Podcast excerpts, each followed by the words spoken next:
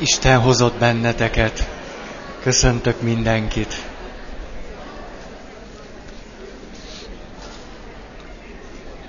Úgy vagyok most itt, hogy olyan szívesen beülnék oda és hallgatnék egy jó előadást.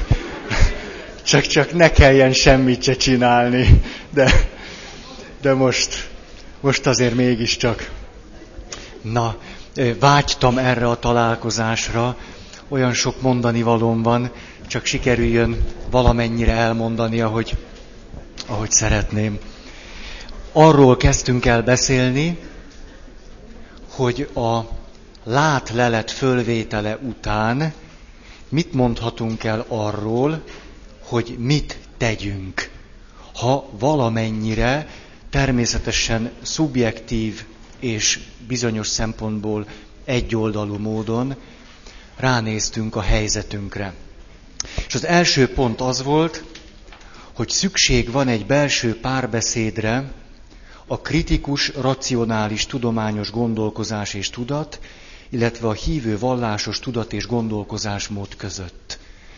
Egy rövidke példa, tele vannak ma már a könyvesboltok olyan vallás történeti, vallás lélektani, vallás szociológiai művekkel, amelyek egy csomó-csomó kérdést vetnek föl felénk is. Ismerjük el azt, hogy amikor mondjuk Mircea Eliade arról beszél, hogy léteznek a vallás történetében misztikus születések, akkor a keresztény hitvilágban Jézusnak a misztikus születése egy ezek közül. Fogadjuk el azt, hogy a vallás történet a maga eszközeivel legitim módon közelít ezekhez a misztikus születés történetekhez, és megvan a maga autonómiája arra, hogy ebből különböző következtetéseket vonjon le. Igen ám, az szokott velünk történni, hogy megrémülünk, megijedünk. Úgy érezzük, hogy ez a mi hitünknek egy olyan kihívást jelent, mint hogyha ezek a tudományos igazságok eleve megkérdőjeleznék azt, hogy értelmes dolog keresztényként Jézus Krisztusban hinni. Nyugodtan békéljünk meg, ne féljetek. Engedjük meg, hogy ezek a különböző szaktudományok elmondják a maguk fölismeréseit. És közben nyugodtan és bátran élhetjük a magunk hívő adott esetben vallásos tudatával az életünket. Ezek megférnek egymás mellett. És aztán, hogyha itt már nem félünk annyira, akkor ezeket engedhetjük magunkhoz, és nagyon izgalmas módon rájöhetünk arra, hogy az egyik nem zárja ki a másikat, sőt, sajátos módon még mélyebben megértjük a saját hitünket.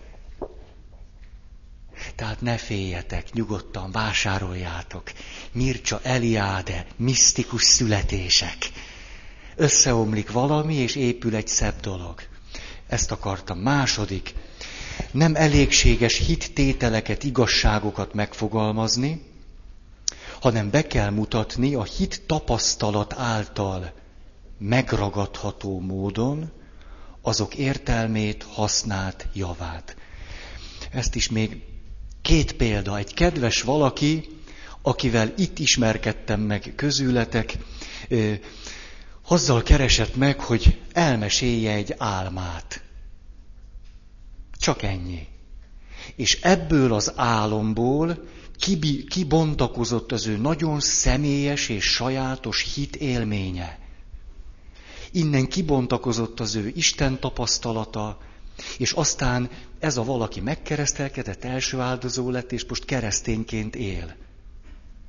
Ezt most nem sikertörténetként akartam elmondani, nem ilyen izé, öt percenként kell egy ilyet bemondani, tudjátok, és akkor... Különben is múltkor azt gondoltam, hogy, hogy hozom nektek ezeket a gyerekes történeteket, tudjátok, hogy hát ezzel, ez, ez a leg, egyik hálás téma, ugye, a kis pöttyeimről beszélek. És, a, és nem szoktam kutyás történeteket mondani. Ez, ez nagyon súlyos PR gyöngeség, majd, majd próbálok beemelni egy-két ilyen állatos sztorit, amelyben én és a kutyák, és akkor egy ilyen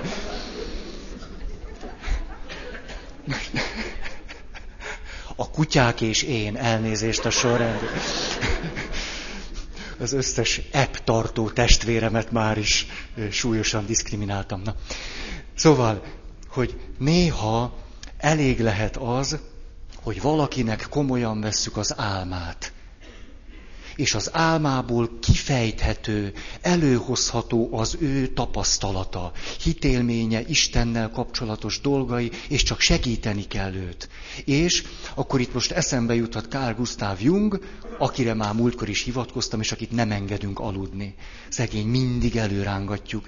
És ő mondta azt, 45 év fölötti klienseim közül egy sem gyógyult meg, aki az Isten kérdést nem oldotta meg valahogy.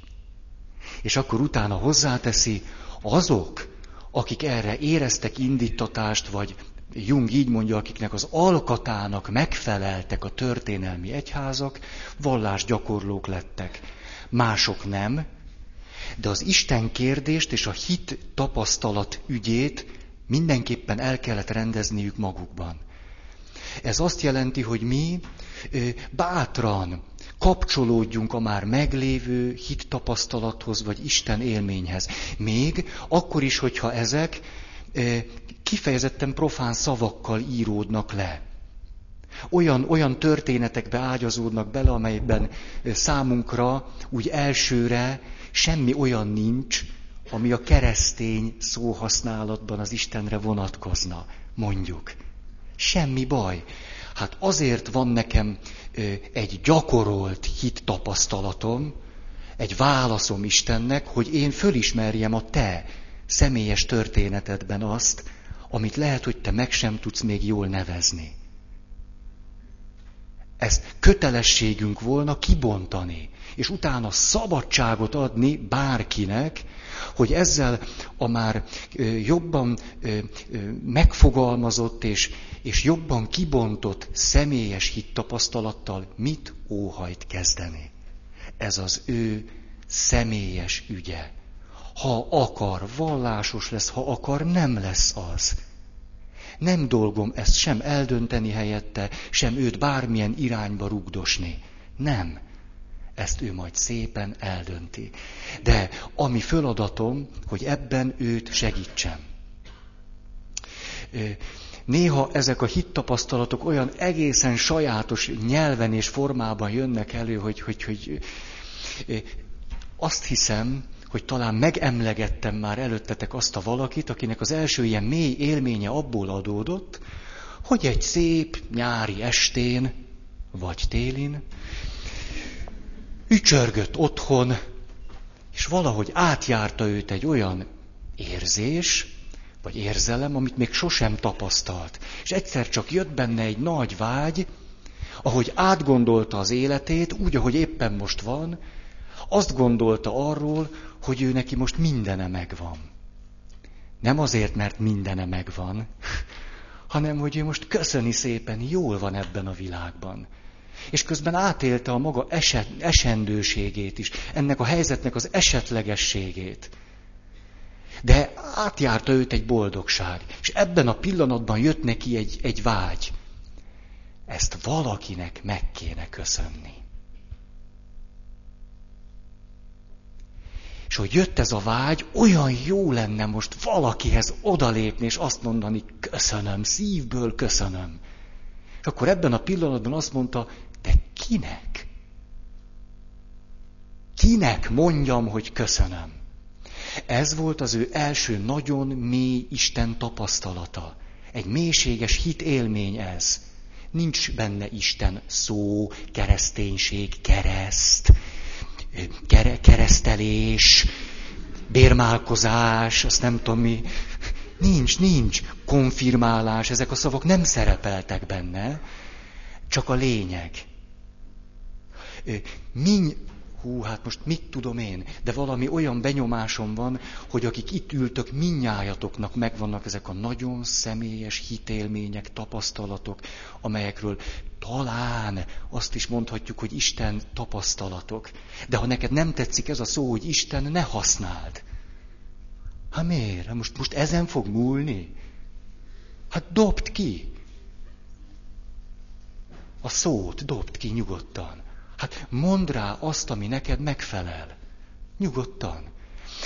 Messzi... Na, olyan fáradt vagyok, hogy majd megdöglök. Na. és látja, próbálom, jó, lendületbe vagyok, és akkor, amikor elaludnék, akkor lendület kitart. Na, hogy eszembe jutott az a valaki, nem volt keresztény. Akkor egyszer csak ő is egy szép nyári este, vagy téli, ücsörög, és akkor egyszer csak van egy ilyen inspirációja, hogy nem, nem, tudom, hát olyan, úgy kéne valamit írni. És úgy, úgy, úgy jönnek a mondatok, a szavak, minden, és akkor elkezd írni egy csomó mindent. És egyszer csak ebben a levélben, amit ő ír, megjelenik a következő kifejezés Istenre vonatkoztatva, mennyei papi. Na, mit szóltok? Ettől kezdve az én kedves nem keresztény ismerősöm rátalált, hogy számára ki Isten. Mennyei papi. Hát most a papi, ugye, tehát kaja, nem ebben az értelemben. És attól kezdve ő megörült ennek, hát végre tudom, hogy ki. És így használta, és éveken keresztül, hogy beszélgettünk, ő mindig mondta, ó, hát a mennyei papi. Hát, hát legyen az. Hát nem mindegy. Hát szavakon fogunk izélni, hogy amíg nem mondod, hogy Isten, addig nem folytatjuk.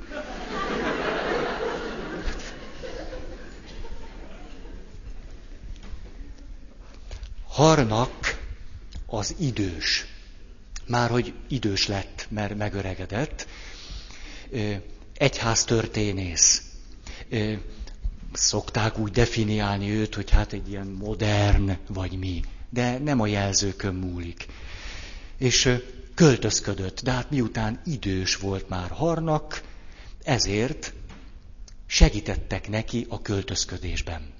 És ő, a nagy egyháztörténész, egyszer csak azzal a kérdéssel szembesül, ahogy a fiatalok hozzák föl a rengeteg könyvet, hogy kedves idős harnak bácsi, hova tegyük a dogmatikát?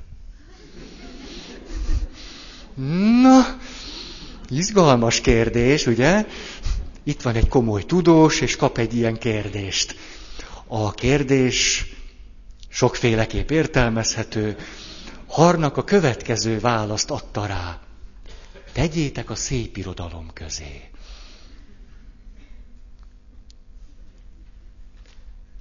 Hm? Mindegy, nem, nem, nem tisztem mindent megmagyarázni, mi vagyok én. Na.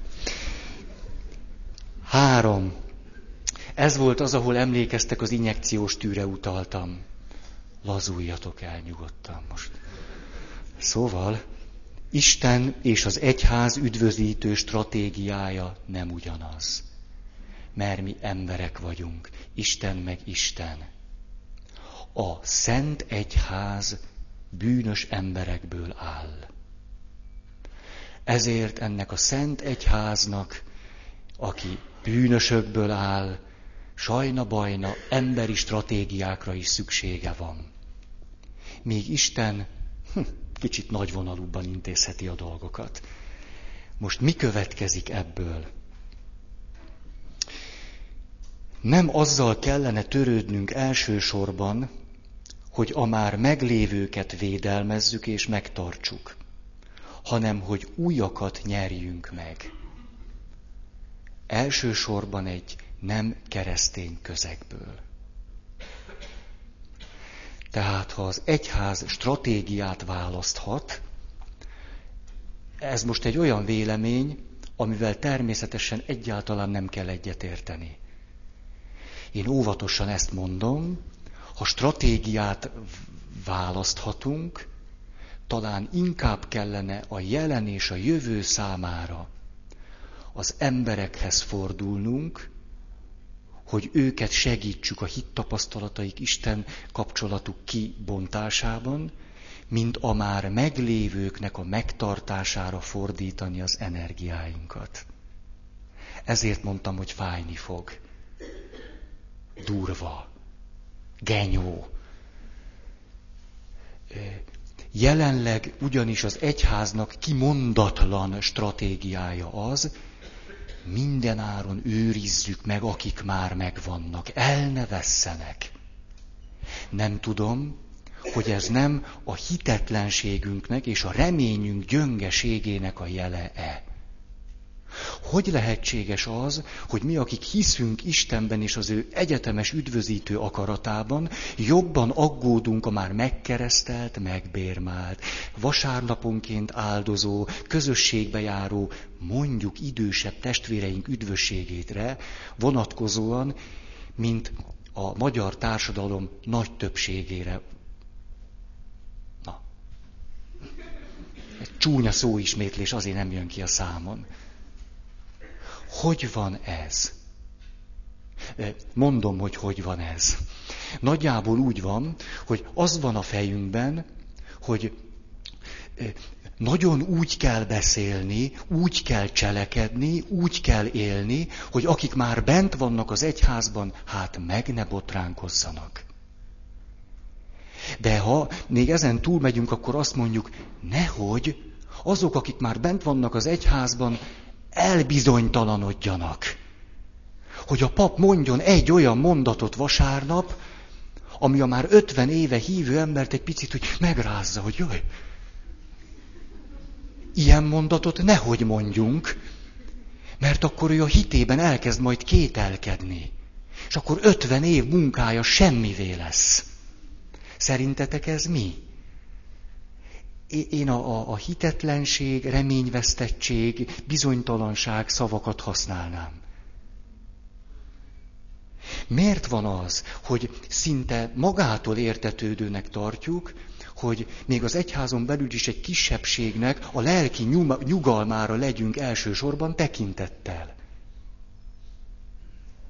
És mondjuk a magyar társadalomnak körülbelül 40 Hát igen, mondjuk 40%-a kimondottan azt mondja, hogy, hogy van, van egyfajta affinitásunk a hit, a vallás, még a kereszténység felé is.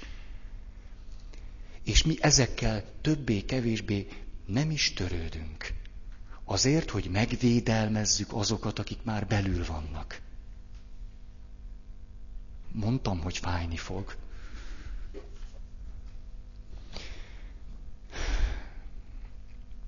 Tudjátok, hogy a Héberben az aharit szó azt jelenti, hogy jövendő. Ha ezt szó szerint lefordítom, akkor ez azt jelenti, azok a dolgok, amelyek mögöttem vannak. Ez nagyon elgondolkodtató. A Héber ember úgy gondolkozott a jövőről, hát mit tudom én, hogy mi, mi, mi lesz jövőre? Ezért ezek a dolgok a hátam mögött vannak. Amiket látok, az a múlt. Nagy bölcsesség. Mit jelent? Ez azt, hogy az ember visszanéz a múltba, és ott megnézi azt, hogy Isten hogyan volt jelen. És ez fölszabadítja őt arra, hogy miközben beszélget Istennel, Isten látja azt, ami az én hátam mögött van. És akkor én nyugodtan mehetek így a jövő felé. Mert azzal beszélgetek, aki arra fele is lát. Ezért nagyon fontos lenne az, hogy mi, keresztények, nagyon jó történelem szemlélettel rendelkezzünk az egyház történetét kívülről kellene fújnunk. Azért, hogy lássuk, hogy ami ma előttünk áll, az egy nagyon, nagyon kacifántos történelmi útnak az eredménye. Nem vége, csak egy, egy állomása. Ugyanis általában a ma keresztényei azt gondolják, hogy ahogy most élünk, az mindig így volt.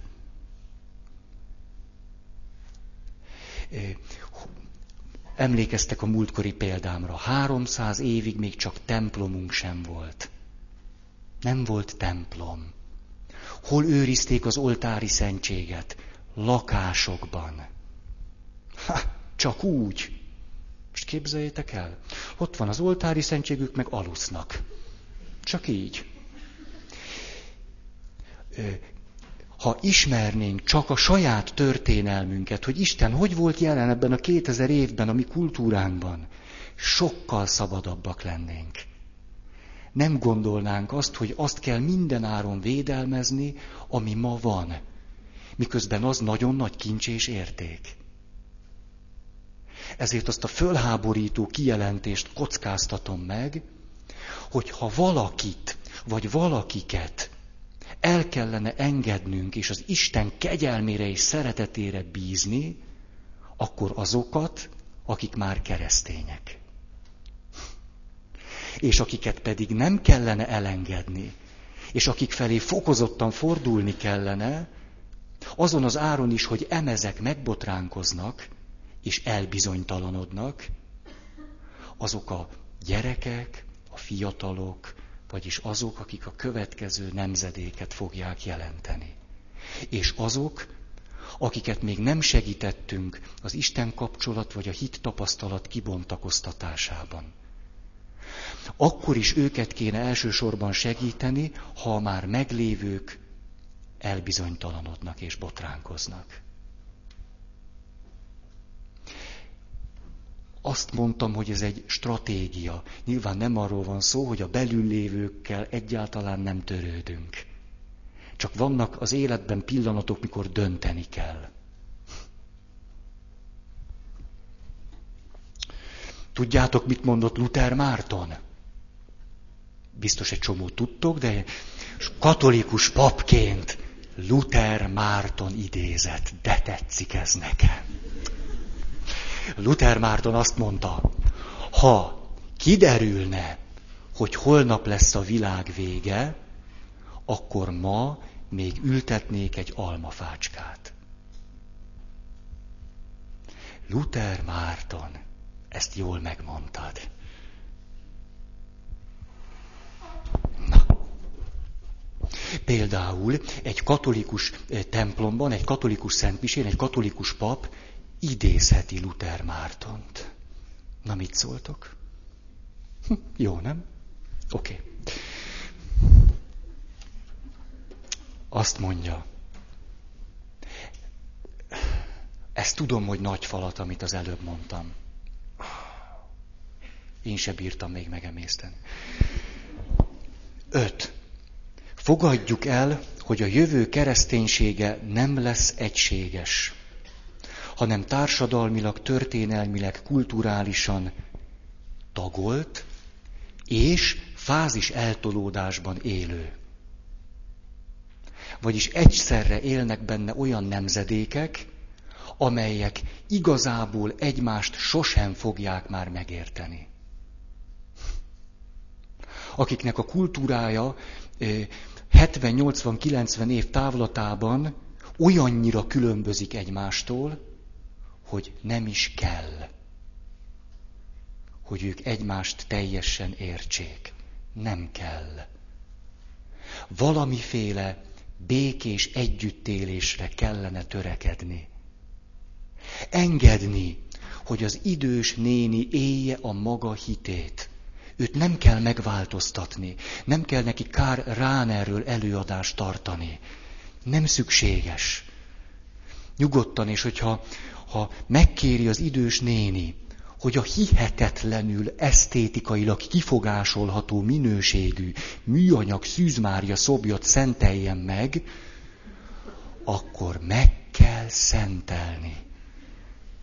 Azzal az áhítattal, amely az én hitemből fakad, nem pedig a szűzmárja szoborból.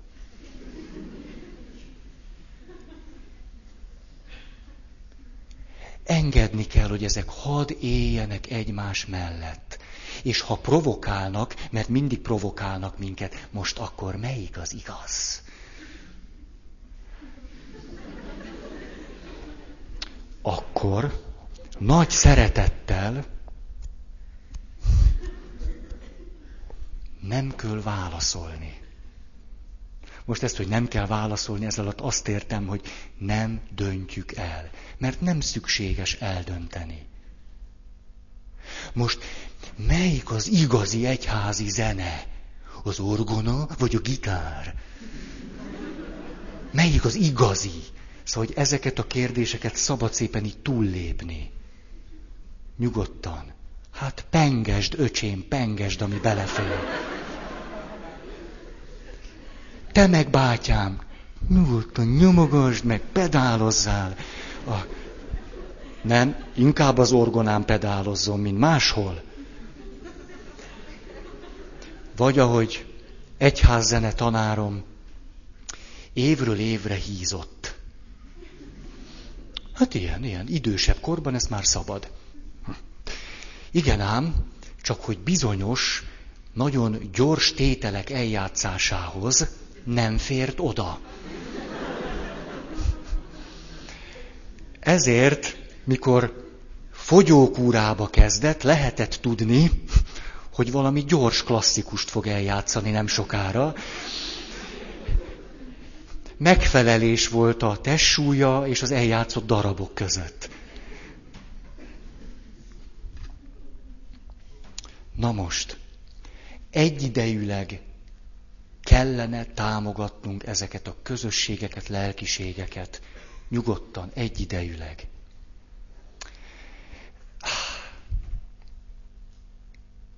Na ja. Tudnunk kéne elfogadni, hogyha kiderülne, hogy mi értjük külön-külön ezeket a közösségeket, de ezek a közösségek nem értik egymást. Nem baj. Nem baj. Aztán azt is szabad volna megengedni, hogy ezek a fázis eltolódásban lévő rétegek nyugodtan ütközzenek egymással. Nyugodtan. Mert majd megerősödik ki-ki a maga hitében.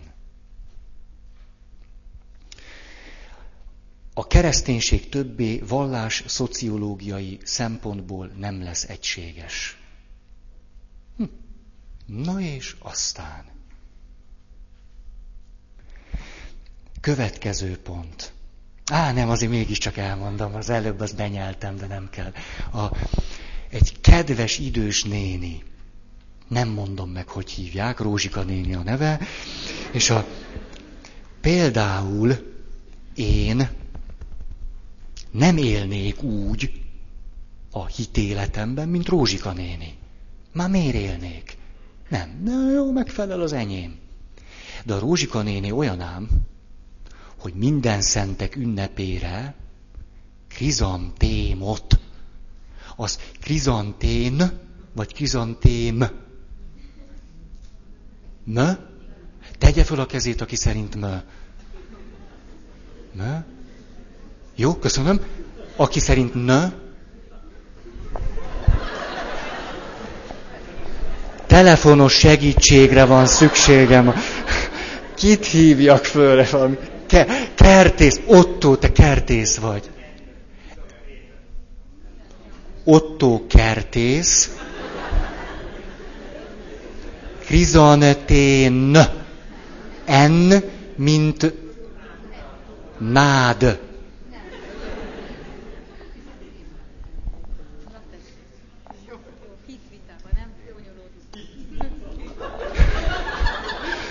Belekeveredtünk egy hitvitába, épp erről beszéltem, hogy engedjük meg. A milyen kompetenciából mondod ezt? Egy... És erről, erről volt szó? Értem. Egy rádió műsorban épp erről volt szó. Látjátok? És hogy M, akkor most demonstráltuk azt, hogy nem kell ezt most eldöntenünk, nem szükséges, bölcsen átlépünk a kérdés fölött, és kiderül, hogy tudunk enélkül is élni. Tudunk, hogy ezt el tudunk, jó vagyunk. Na, tehát, akkor Rózsika néni. Igen, Rózsika néninek ez a virágja, ez úgy növekszik, hogy ő minden szentekre hozza csúcsformába. Világos. Ez az ő hitéletének egy nagyon fontos cselekvése. hónapokon keresztül öntözgeti, nevelgeti. Az eső ellen piciny esősátrat készít. És most jön a trükk. Tudjátok, hogy nő föl egy ilyen növény? Igazán, úgy, hogy ilyen legyen. Ismeritek? Feje van, ahogy ez a feje van neki. Úgy, hogy serkennek ki a kis bimbók. És lecsípi. Lele, különben nem lesz ilyen tömött bucia neki. Nem lesz neki, csak egy ilyen kókat kis buc, buckóka. És nem fog három hétig minden szentek ünnepe után is bucizni a templomban. Tehát Rózsika néni esősátor, simogatás, nyesegetés, kis rügykezdemények eltiprása, és utána, ami nagy ünnepünkön, ott pompázik, egyetlen bucival. Ez egy gyönyörű, szép, hitéleti valami. Nagyon szép. Hát, hát kell ennél több. Hát nekem igen, de a Rózsika néninek ez gyönyörű, gyönyörű. Gyönyörű. Na, ezt tudom rámondani. Isten éltesse Rózsika nénit. Ugye? Jó. Na. Legyünk készek arra, hogy a valós egység és béke érdekében itt és most elálljunk egy egyébként jogos és legitim cél megvalósításától. Legyünk készek arra, hogy egy valós egység és béke érdekében itt és most elálljunk egy egyébként jogos és legitim cél megvalósításától. Ez iszonyú nehéz. Nagyon. És mégis, hogyha ez a, ez a nagyon sajátos áldozatvállalás nincsen bennünk, akkor nem lesz egység. Nem lesz. Békese lesz. Szabad nekünk is hívőnek lenni. És azt gondolni, hogy bár ezt, ehhez jogunk van, ez legitim volna, szabad lenne, jó is lenne, és mégis az egység érdekében szabad azt mondani, hogy majd később. Szabad. És tudni azt, hogy ettől még fogunk tudni tovább élni.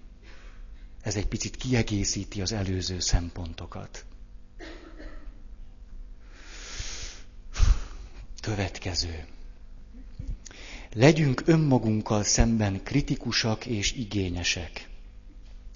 Törekedjünk maximális megértésre másokkal szemben, és ne vonjuk kétségbe a másik jó akaratát, hitét, kereszténységét.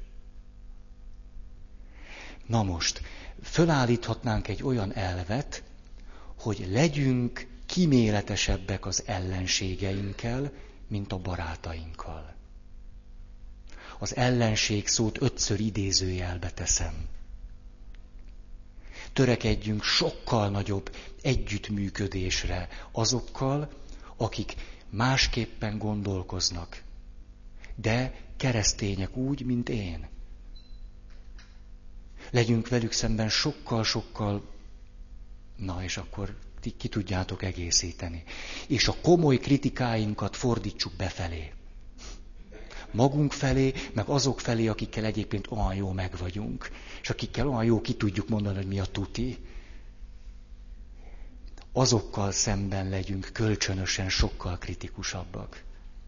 És akkor itt szeretnék egy picit megállni, és szeretném az elmúlt néhány alkalommal kapcsolatos mondani valómat is kritika tárgyává tenni hogy ne csak beszéljek róla, hanem meg is tegyem. Ezt abban a formában szeretném tenni, hogy néhány mondattal hadd mondjam el a saját érintettségemet. Ez, ezt fontosnak tartom, mert fontos, hogy tudjátok, hogy ahonnan a szavak jönnek, az az illető hogyan egyoldalú. Hol vannak a gyönge pontjai. És ez segíthet abban, hogy az én szavaim jó, jó értelmezéssel lejjenek. nem szocializálódtam bele az egyházba. 18 éves koromban kerültem először templom közelébe. És az én nagy szerencsém és szerencsétlenségem egyszerre az, hogy egy hitelesen hívő közösségre találtam, ahol egy hiteles és élhető kereszténységgel ismerkedtem meg, és jól esett nekem keresztényé válni. És abban a naivitásban éltem, hogy a kereszténység ez. És akkor, amikor elkezdtem a teológiára járni, kiléptem a magam kis védett, mi az, üvegburkából, akkor rájöttem, hogy létezik kultúrkereszténység. Hogy én valami hihetetlenül jóval találkoztam. De hogy ami úgy általában keresztény néven fut, az nem ez. És ez engem hihetetlenül megpróbált. És én csapkodtam, és dühöngtem, és elkeseredtem, és bűnöket követtem el. Nem voltam bölcs, hanem nem tudtam, hogy most akkor mi van. Fenyegetve éreztem magam, és féltem. Szorongtam attól, hogy most akkor mi lesz, most akkor mi van. Ezért én begyűjtöttem saját magamnak is köszönhetően egy csomó sérelmet. A kultúr kereszténység részéről, egyházi vezetők részéről. Jó sok sérelmet begyűjtöttem, magamnak köszönhetően is. És ezért én egy folyamatos, komoly vívódásban, tusakodásban vagyok, hogy megőrizzem a saját hit tapasztalatom és Isten tapasztalatomat, a magam közösségi élményét, hogy ezt tovább vigyem. És ezért nem vagyok teljesen pártatlan, hogy finoman fogalmazzak. Ezért sokkal kritikusabb vagyok az általam kultúrkereszténységnek nevezett alakzat iránt, mint ami talán reális lenne. Ezek elsősorban az én személyes sérelmeimből, fájdalmaimból fakadnak, amelyekkel sokat dolgozok, de nem értem a végére, és nem is fogok soha. Ezt muszáj veletek közölnöm azért, mert aki a kultúr szocializálódik, amelyben ott van a hiteles kereszténység is, hát hogy vitathatnánk azt el? Számára az egész élet összefonódik ezzel a sajátos kultúrával. És amikor én kritikus vagyok, és kultúr kereszténységről beszélek, már is bántlak téged. Sértem a te értékeidet, a te Isten élményedet, mindazt, ami számodra jelenti az életet, a hitet, az Isten tapasztalatot, a szavaim, mint hogyha ezt sértenék, és bántanák, és lenéznék, és leértékelnék. Pedig ezt nem akarom. De te ebben nőttél bele, ha ebben nőttél bele. Neked nagyon nehéz a kettőt külön választani. Nekem meg nagyon nehéz összetenni. A nyüglődéseim általában abból vannak, hogy, hogy állandóan egy olyan számomra sohasem élt keresztény kultúrához kell közelednem, amely még csak nem is vonzó számomra. De ahhoz, hogy én éppen a testvéreimmel közösségben legyek, köteles vagyok ezzel a kultúr kereszténységgel valamit kezdeni. Fölismerni az értékeit, hogy hogyan hagyományozódott át nagyon sok végtelenül értékes és emberi. Még akkor is, ha a kultúrkereszténység néha inkább volt kultúra, mint kereszténység. Ezt nagyon fontos volt nektek elmondanom. És aztán van egy másik dolog is. Ez pedig az, hogy engem emiatt is hihetetlenül foglalkoztat minden nap, hogy mi a kereszténység lényege. Ez, ez, ez izgat, hogy, hogy, hogy mi van Jézus meg köztem. Most talán így tudnám nagyon egyszerűen. De minél inkább ennyire személyessé tesszük a kérdésföltevéseket, ha állandóan azt kérdezzük, hogy mi a lényeg, ez szép lassan elszakít bennünket a közösségektől, a, a sokaktól, a testvéreinktől. És itt van egy nagyon nagy csapda, ez pedig az, hogy aki állandóan a lényegre kérdez rá, mint ahogy én itt próbáltam hihetetlen élesen megpróbálni elmondani azt, hogy akkor mi is itt a lényeg, és mi nem. Hogy elkezdünk meg nem értett zsenik lenni. Ez nagyon nagy kísértés. Hogy elkezdjük magunkat heroizálni. Mint hogyha mi különbek lennénk bárkinél. Mint ha mi többet tudnánk, mint bárki más. Ez nagyon nagy kísértés. Nagyon. És kutya kötelességem magamat ez alatt a kontroll és kritika, önkritika alatt tartani. Ezt nagyon szükségesnek tartottam elmondani. Már csak azért is, mert amikor Jézus itt volt ezen a földön, akkor egy be, belépett egy adott kultúrába. Élt abban a kultúrában.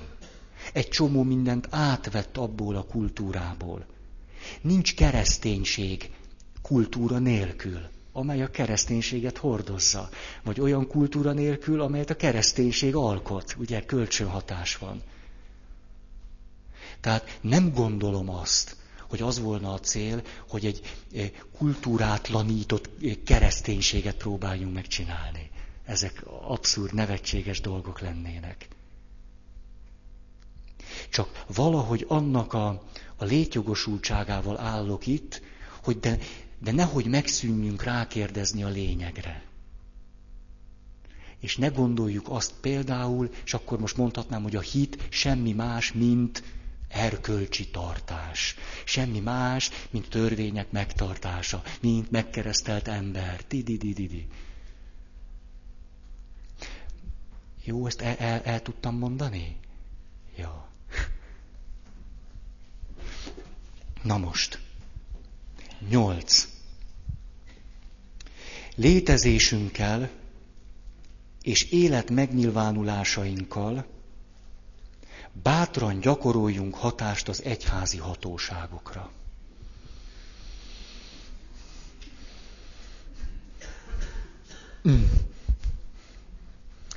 Ez alatt azt értem, hogy nem kell jobban félni, mint amennyire érdemes.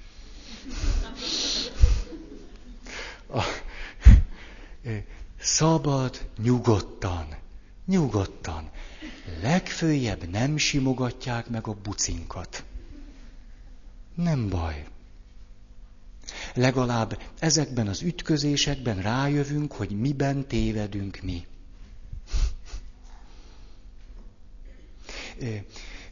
Nem kell minden áron megfelelni. Ez nem szükséges. Ez a fajta dinamika a hitnek a, a virágzásához nagyon hozzá tudna járulni. Az, hogy ez tetszik-e valakinek, vagy nem tetszik, ez lehet egy fontos kérdés, de nem kell e szerint élni. Még akkor is, ha az illető valakinek a püspöke. Nem kell, hogy nekem ugyanazt tessék, mint neki.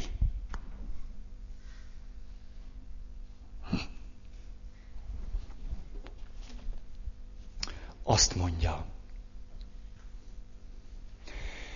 ebből az következik, hogy tudatosíthatjuk magunkkal azt, hogy mi is és az egyházi hatóságok is tévedhetnek. Csak ennyi.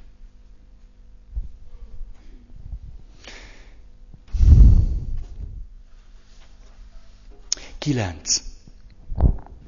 Megérett a megy.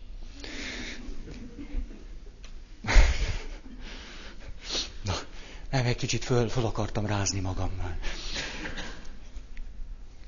valaki úgy, úgy, úgy megrótt engem, hogy Feri, amikor egy, egy, egy komoly, mély pillanat van, akkor ne zúzd szét az idétlenkedéseddel, hát hadd had csengjen az le. Hát én is azt mondom a minisztránsnak, na, most jön egy gyerekes történet. És akkor következőre meg egy cicás lesz majd, jó? Mondom, az ifjú minisztránsnak most készül az avatásra, hogy amikor csöngettél az úrfölmutatás után, szépen lassan ragd le. Mert az úgy szép.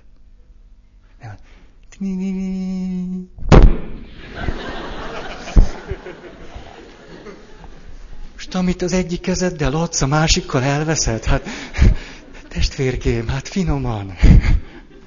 Olyan finoman csinálja, tudjátok, misézek, és erre figyelek.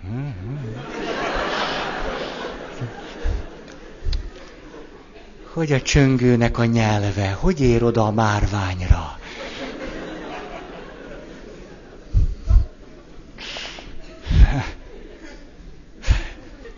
Mégiscsak igaza volt azoknak, akik azt mondták, nem kéne fölszentelni.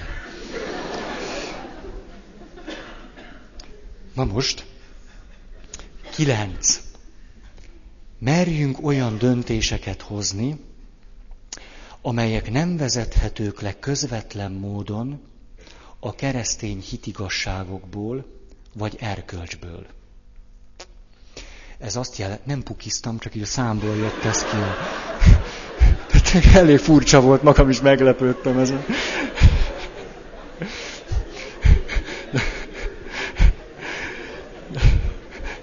Na.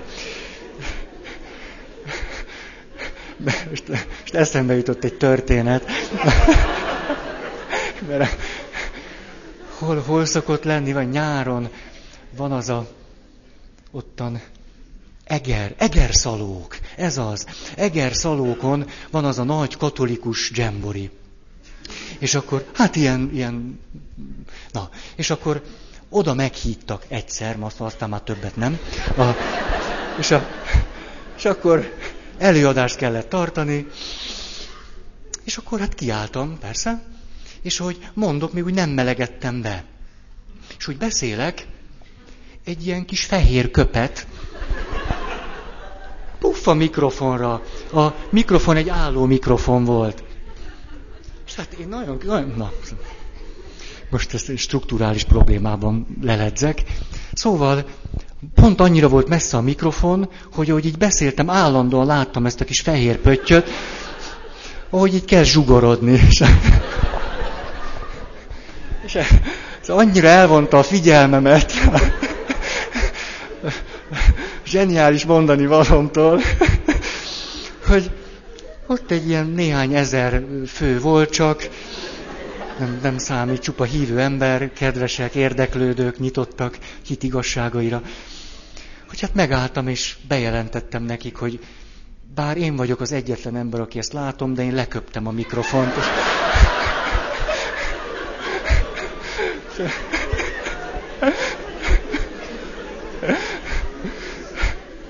És hogy ezt egyszer muszáj volt elmondanom, mert annyira beette magát a fejembe, hogy nem bírom folytatni rendesen. Hát lehet, hogy ezért nem hívtak meg még egyszer. Finnyások vagy mi. Ilyen az, ha az ember nem a keresztény egyházak egyikébe szocializálódik, ugye? Akkor köpködi a mikrofont. Na, itt például arra gondolok, hogy a Szent Írást tilos lenne a saját vélekedésünk alátámasztására használni. Ideológiaként használni. Nagyon-nagyon kritikusnak kellene ezzel lenni. Hihetetlenül. Hát egy beszélgetésben, mikor én mondom a nagy érveimet, gondold meg, Feri, húszszor, hogy hozzáteszel egy szentírási részt. Nem arra való. Azt, azt, ha a nem arra való, hogy a te véleményedet vele alátámaszt. A másik, hogy meg, megteremteni azt a szabadságot, hogy esetleg van valami a konkrét hétköznapi életünkben, amit nem tudunk közvetlenül levezetni valamelyik hitigasságunkból, vagy Jézusnak valamelyik mondatából. Hát van ilyen. Ha egy nehéz kérdéshez érkezek el valakivel való beszélgetésben, és egyszerűen nem, nem, nem jutunk sem erre, nem, bírjuk, nem, nem bírunk dönteni, vagy ő nem bír dönteni vagy, vagy egyszerűen ott megrekedtünk.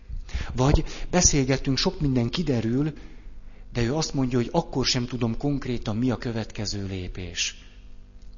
Akkor érdemes meggondolnunk azt, hogy ezt megbeszélhetné Jézussal.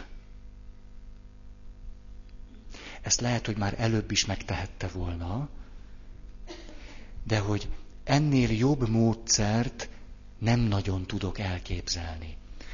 Hogy ez mit jelent a gyakorlatban, ehhez most kéne nekem három óra.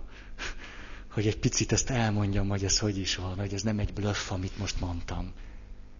De érdekes módon mi papok leszoktunk arról, hogy azt mondjuk valakinek, aki hozzánk jön, hogy atya, mit kéne tenni, hogy tehát mi lenne, hogyha ezt Jézustól megkérdeznéd. Mert ahhoz képest, amit én tudok mondani, az nulla. Nem? Mi általában jön felénk egy kérdés, mi, hát,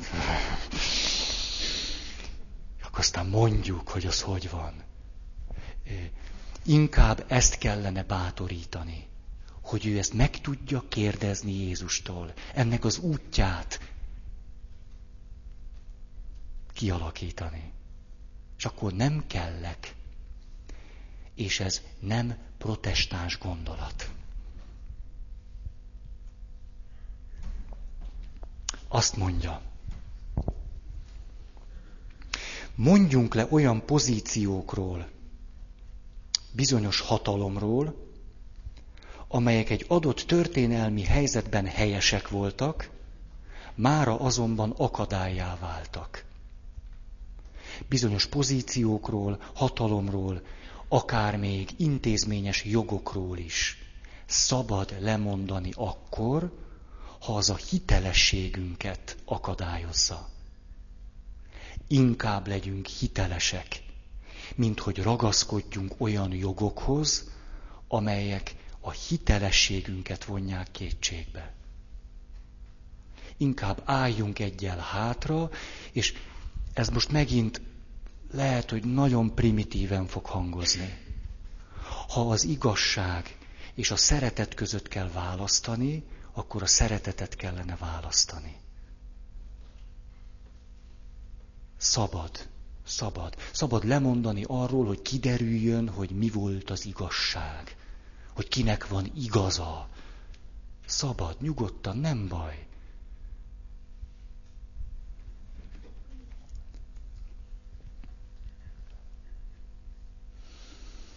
Ne tiltakozzunk azon hatalmak ellen, amelyek bennünket ki akarnak szorítani a pozíciónkból. Pusztán csak azért, mert ezt meg akarják tenni. Ez alatt azt értem, hogy szabad nekik azt gondolni, hogy a kereszténységet, vagy történelmi egyházakat, vagy bármit el kell egy kicsit taposni. Ezt nekik szabad gondolni.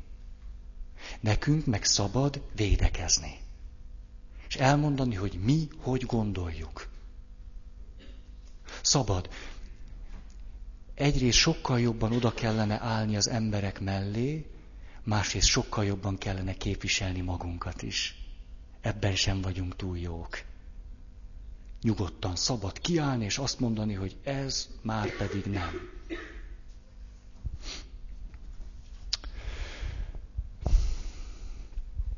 11.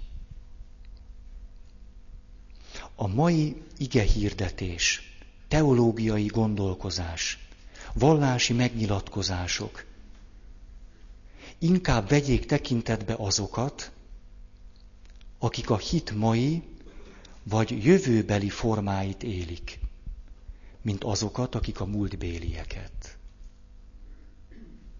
Ez annak egy szelete, amit a negyedik pontban mondtam, ha jól emlékszem.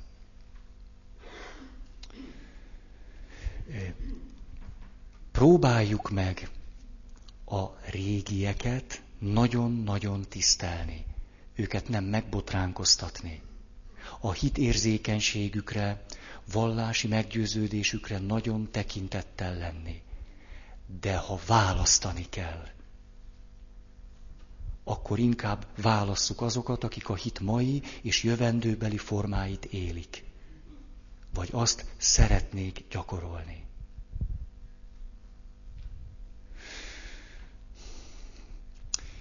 Mondanék most egy igen, igen csúnya mondatot. Talán fontosabb a hitnek megnyerni egy embert, aki a jövőben fog hinni, mint kettőt megőrizni. Aki a múltban hitt, és még ma is hisz.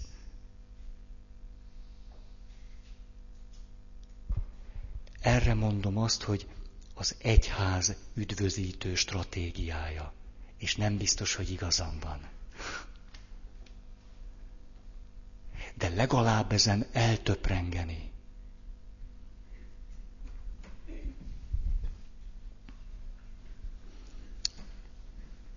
Hm. Mondok egy konkrét példát eljönnek mondjuk gyászmisére. A gyászmise egy, egy furcsa műfaj. Önmagában a szó is gondolatba ejtő. Gyász ünnep. Gyász hálaadás. Furcsa. Na mindegy. A, ott vagyunk egy gyászmisén. A gyászmise inkább közönséget mondjuk, mint közösséget. Közönségének a zöme ilyenkor jön csak be. Ebben az esetben, ha kiállok, akkor inkább rájuk vagyok tekintettel, mint arra a hét-nyolc, mindig a templomban ott ülő valakire, akinek esetleg furcsa lehet, hogy én most mit is mondtam. Ezt nem így szoktuk mondani. Ez nem jelenti azt, hogy a, a liturgia az egy ilyen pastorációs gyakorlóterep. Tehát nem, a szent liturgia az egy komoly dolog.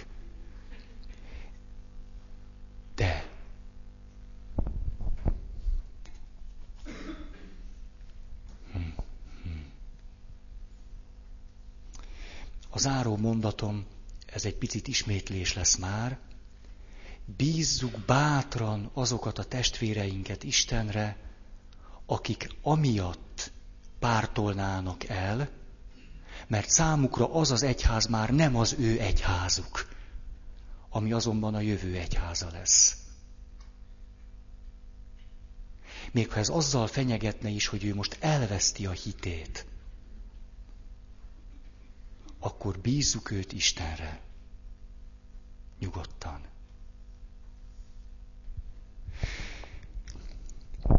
12. Akkor van itt a tervezés és elkezdés ideje, ha az általános vélemény szerint még várni is lehetne vele. Akkor kell valamit elkezdeni, amikor a többség azt mondja, hogy még nyugodtan várhatunk egy kicsit. Akkor van itt az idő.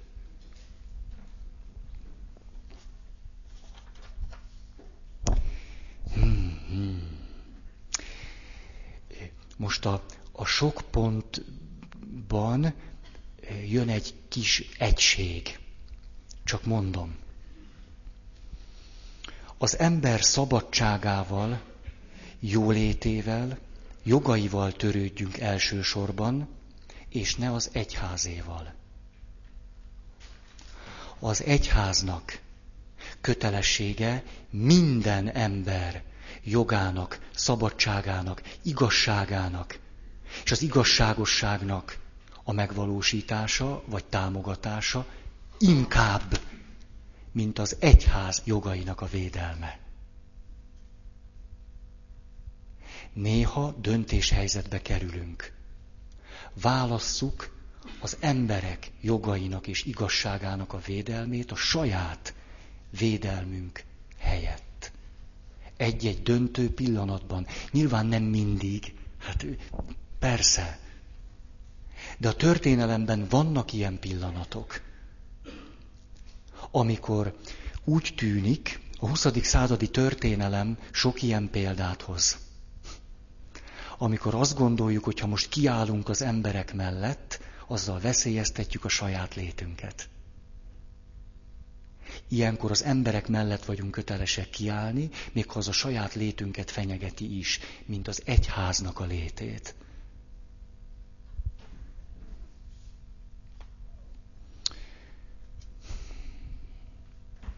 Nemzeti szocializmus, zsidó kérdés.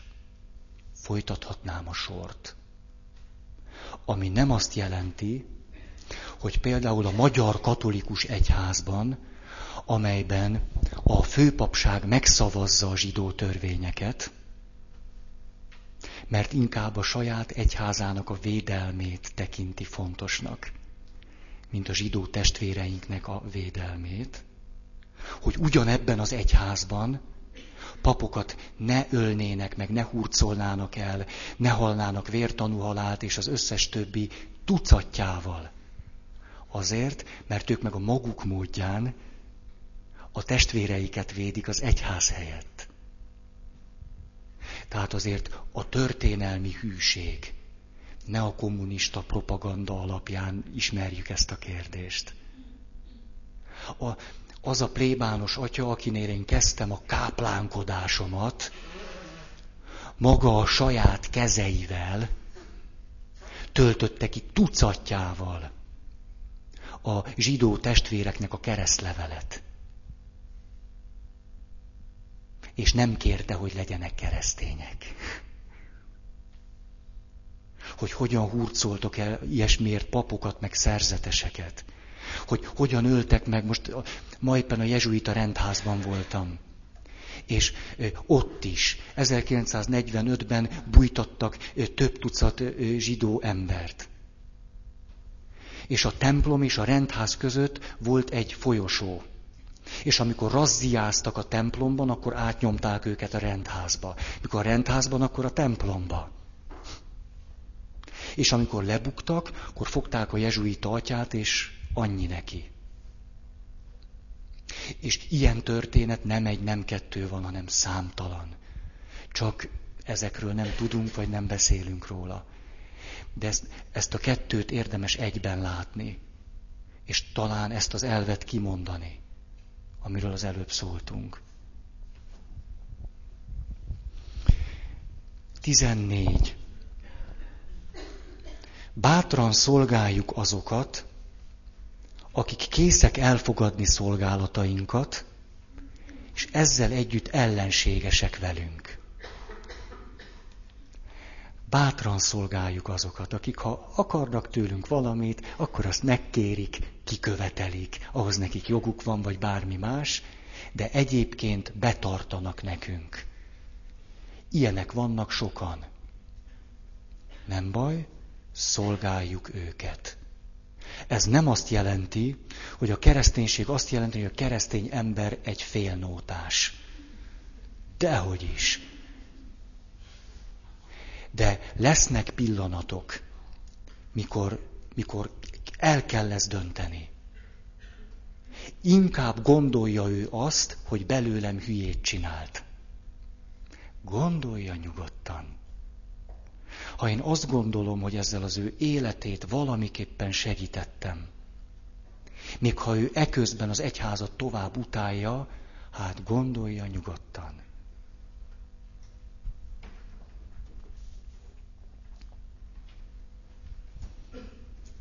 Ebből a szempontból azért, mert valaki mondjuk kritikát fogalmaz meg velünk szemben, fogalmazzon nyugodtan nem az ő kritikus hajlamának arányában kell őt szolgálni. És aki már nagyon kritikus, az meg menjen a fenébe.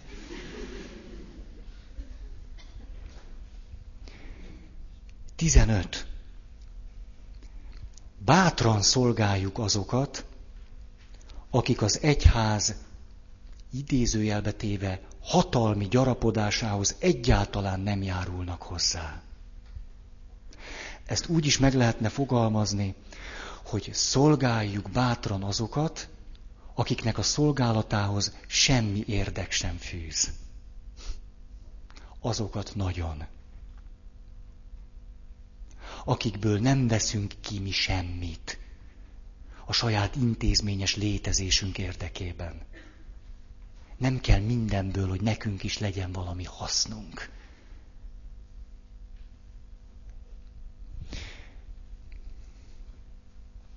Sőt, az lenne a jó, hogyha úgy tudnánk szolgálni másokat, hogy föl sem merülne az a gondolat, hogy ez használ-e nekünk, vagy nem.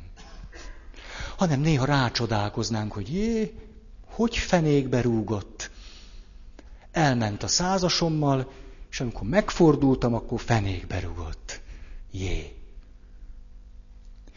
Szabad ilyet.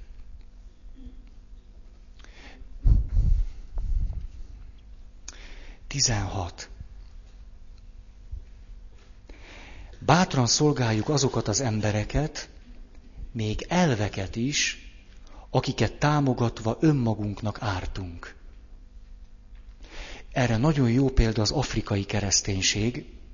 Afrikában ö, szerencsére más dolgok történtek, mint Dél-Amerikában. Dél-Amerikában csúnya dolgok történtek. Afrikában történtek szebbek.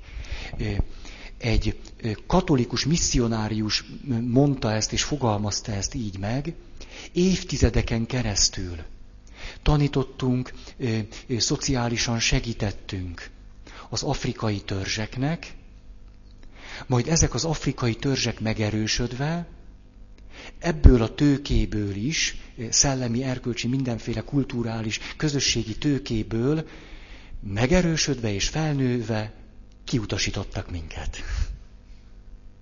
Na és aztán. Akkor itt az volt a történelmi küldetésünk. Nem baj. Ha, na, nem baj.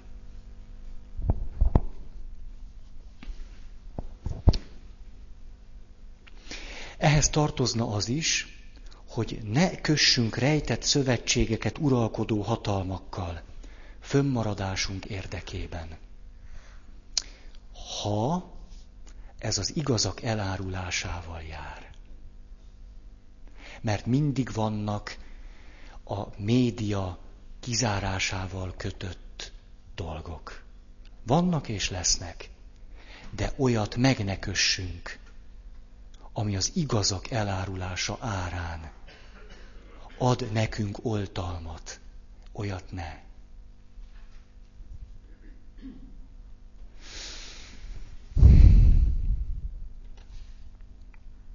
Hát, ez egy hihetetlenül sűrű alkalom, ugye? Úgy belehúztam, mint a fene. Most kéne mondani egy viccet, és akkor befejeznénk, csak nem jut eszembe semmi. Akkor mondom 18.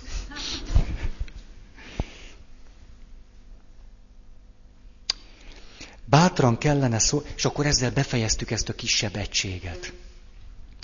Bátran szolgáljuk azokat, akik a ma kultúrájának és világának áldozatai és kárvallottjai. Munkanélküliek, hajléktalanok és mások. Ugyanis mi, mint történelmi egyház, multinacionális cég vagyunk. Rendelkezünk azokkal a képességekkel és adottságokkal, hogy önmagunkat intézményesen is tovább éltessük. Azonban ez azon az áron lehetséges, hogy összefonódunk a ma kultúrájával. Ez nem baj, ez természetes. De a saját túlélésünk valamiképpen azt is eredményezi, hogy másokon keresztül, mások kihullásán keresztül tarthatjuk fönn a saját létezésünket. Ezt, ezt ne bagatelizáljuk el. Mert amikor te mondjuk keresztény polgárként, ez most nem jobb oldal, baloldali, hanem csak, hogy, hogy tudod használni a számítógépet, és el tudsz menni nyugatra egyetemre, és úgy, úgy lehetőséged van azokkal a gazdasági eszközökkel élni, amikkel nagyon soknak nincs, és te közben keresztény is vagy, akkor azt gondolom, nem szoktam ezt mondani, de be kell látnod, hogy a te fönnmaradásod más emberek veszésén keresztül történik. Mert ma egy ilyen világban vagyunk. Én nem mondom, hogy ez jó, de így történik. És ezt ne magyarázd meg, hogy ne magyarázd meg, hanem ki kellene mondanunk, hogy aki az utcán van, az nem föltétlen azért van az utcán, mert nem szeret dolgozni. Hagyjuk ezeket. Ne, ne eh, magyarázzuk meg, hogy miért szabad nekünk az elithez tartozni. Ezt nem magyarázzuk meg. Mert valamiképpen a ma katolikus egyházának a tagjai a társadalomnak a felső rétegéhez tartoznak. Ezt ne dumáljuk ki, mert semmivel sincs nagyobb jogunk élni, mint azoknak az általános iskolát sem elvégzett testvéreinknek, akik egy kis faluban nevelkednek. És nincs es- esélyegyenlőség, nincsen. Szólam. Ezért nekem kötelességem ő értük dolgozni. Kötelességem. Nem, nem, hogy lehet, meg olyan empatikus vagyok, meg segítsen az, aki annyira szereti őket, meg aki olyan érzékeny lelkű. Nem, ez nem, most így ez nagyon nem szabadon választott gyakorlat. Ha keresztény vagyok.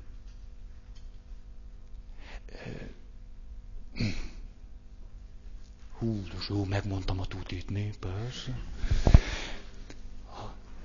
Akkor most be, befejezem. Következő alkalommal lesz még egy adag. És akkor veszünk egy nagy levegőt, és egy teljesen más témába fogunk belefogni. Akar-e valaki hirdetni?